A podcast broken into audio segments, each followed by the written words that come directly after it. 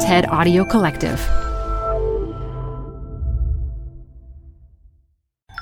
This TED Talk features industrial designer Alexandra Auer, recorded live at TEDx Eindhoven 2019. Support comes from Zuckerman Spader. Through nearly five decades of taking on high stakes legal matters, Zuckerman Spader is recognized nationally as a premier litigation and investigations firm.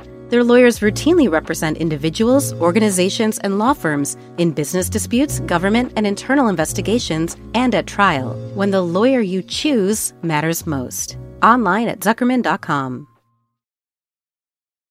Support for TED Talks Daily comes from Capital One Bank. With no fees or minimums, banking with Capital One is the easiest decision in the history of decisions. Even easier than deciding to listen to another episode of your favorite podcast. And with no overdraft fees, is it even a decision? That's banking reimagined. What's in your wallet? Terms apply. See CapitalOne.com slash bank. Capital One N.A. member FDIC.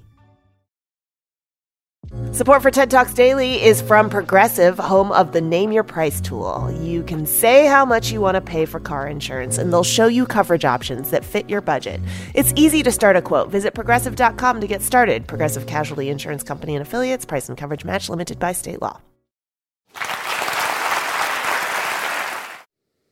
Humankind loves to build walls. Have you ever noticed that? We build walls for everything for shelter, for protection, for privacy.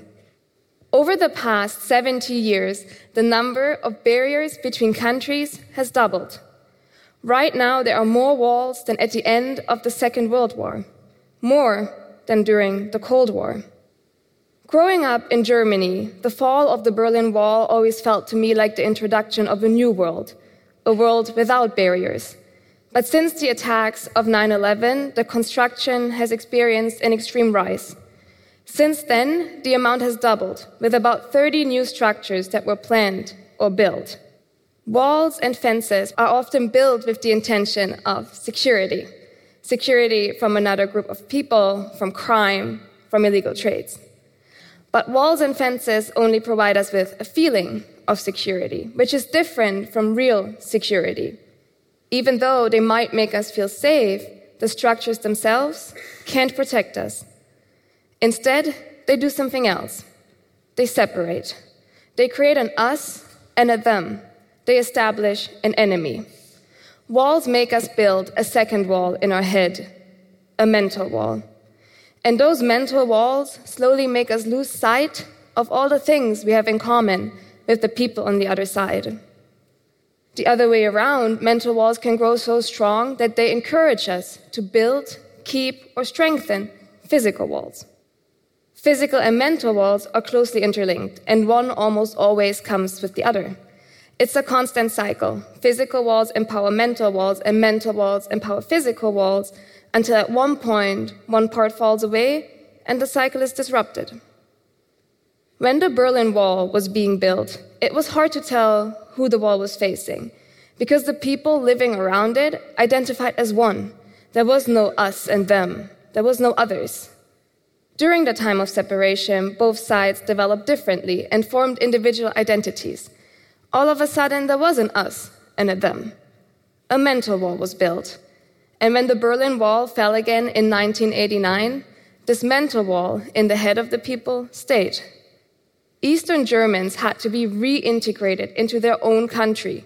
And even though they didn't have to move places, many, still today, feel like they've never fully arrived.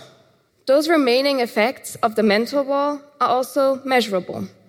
A study from the Freie Universität of Berlin in 2005 shows that even 15 years after the reunification, Germans still believe that cities on the other side of the former wall are further away than they really are. The interesting thing is that they found a link between political attitude and estimation of the distance. The more a participant was against the German reunification, the further away they estimated cities to be. It's the mental wall which keeps cities on the other side far away. And the higher and stronger this mental wall, the more difficult they seem to be reached. I tried to repeat this study with a group of young Germans who grew up without the wall to see if these effects are still measurable nowadays. And the results show that this generation, my generation, is just kind of bad at geography in general, east and west. But in our defense, this could be seen as an improvement, right?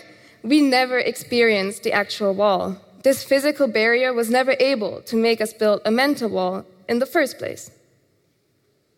I would love to take this as a serious indication that there could be a future without a mental wall dividing Germany, but I think we have to face reality. This one wall could be disappearing, but in the meanwhile, a billion others are constructed. One global trend we are currently experiencing is the rise of gated communities. And in a way, gated communities can be seen the same exact way as countries, just on the small scale neighborhoods surrounded by walls and fences to protect citizens from other citizens. And the only difference is it's by choice. But the physical and mental effects on the people living inside and the people kept outside are the same, separating cities, neighborhoods, and even playgrounds. In the spring of last year, I worked on a design project in Brussels at two elementary schools where this was the case. Both the schools share an entrance and a schoolyard. Both schools teach in Dutch. But one school is mainly visited by Belgian children, and the other school by immigrant children. The schools are separated by walls and fences, leaving the children no point of interaction other than this fence on the schoolyard that separates them. When I started to work there, it made me sad to see children having to stand at a fence to talk to their friend on the other side but what's even worse is that most of the children will never get the opportunity to even make a friend on the other side. School should be the place where children, all children, come together and learn. Learn from the teacher, but more importantly, learn from each other. And the more diversity, the more there's to learn. In fact, school might be the only time in our lives where establishing a contact, despite social differences, is even possible. Separating children during this time of their development will make integration extremely difficult, if not impossible. And yet, somehow, I seem to be the only one having a problem with this fence in Brussels. Most of the parents, teachers, and children stopped seeing or at least questioning the structure. It's just how it is. Nobody has ever seen it differently. And people are in favor of it.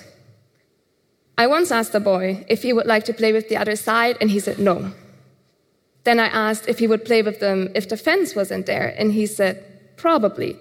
But then he quickly added that the fence should stay because the other side is mean and they never give back his ball. It's funny because I talked to children from both sides, and everyone told me that the other side is mean because they never give back the ball. The children on both sides dislike each other, and there are regularly arguments breaking out at this fence, which is also the main reason why people feel the need for it to be there. It protects the children from each other, or at least their toys, and it prevents chaos. At some point, the children started to crawl beneath the fence to get their ball back, and the reaction of the schools was to put these metal plates there. Now, they climb over.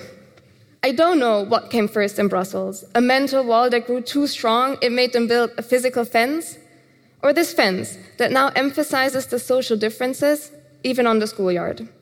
But what I did know when I started to work there was that I wanted to change something about the situation.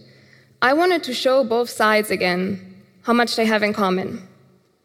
For children, this isn't very hard because even though one schoolyard speaks Dutch and the other schoolyard a mix of French, Turkish, and Arabic, they all speak the universal language of play. And it turned out their desire to play is a lot stronger than all the supposed differences between them. I installed different games at the fence, which turned it into an interface, a common ground, instead of a barrier. And all of a sudden, children were drawing together, exchanging pencils, and talking on the phone. Especially the phones were a great success because they were so amazed by the fact that they can hear the other side through this device that they couldn't stop speaking. In the case of an elementary school, parents play a very big role in shaping the everyday life and the environment of their children. So I knew that if I wanted to make a difference, I had to somehow show them to how much they have in common with the other side. But for parents, this was a lot more difficult because most of them speak different languages, work different jobs with different income, live in different social circles, believe in different religions, experience different cultures, and share different values. And then there was me, a student, different in all of these aspects again. So, how could I show them how much they have in common? I chose not to convince them myself, but by letting their own children do the talking. I designed a picture exhibition on the schoolyard showing them their children playing together through the fence. At the end of this exhibition, I asked people to write down their thoughts, ideas, and wishes on these big wooden boxes. And I labeled the boxes with, What do you think? A lot of people wrote yes on it. Yes, what?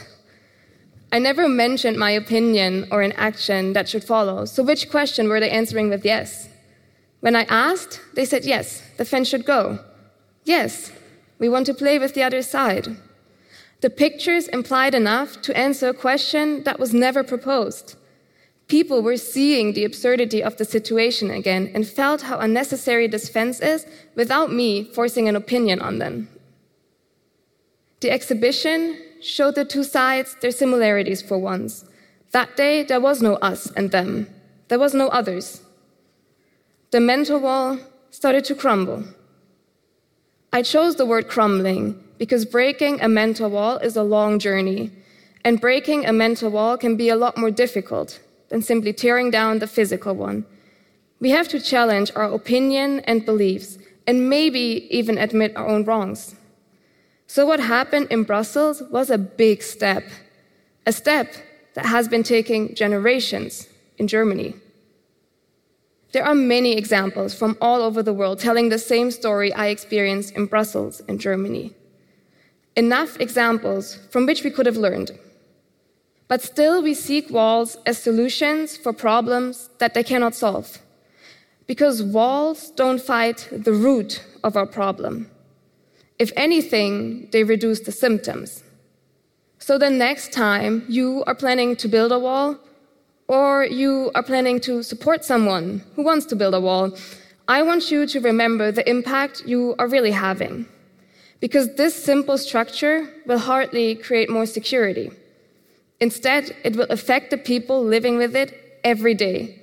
People who, despite the geographic border, often share a lot of culture and values. For them, you are not building one wall, but two. Two walls which will take decades and generations to overcome again. Thank you. Support for TED Talks Daily comes from Odoo. If you feel like you're wasting time and money with your current business software or just want to know what you could be missing, then you need to join the millions of other users who switched to Odoo. Odoo is the affordable all in one management software with a library of fully integrated business applications that help you get more done in less time for a fraction of the price. To learn more, visit odoo.com slash TED Talks. That's O-D-O-O dot com slash TED Talks. Odoo, modern management made simple.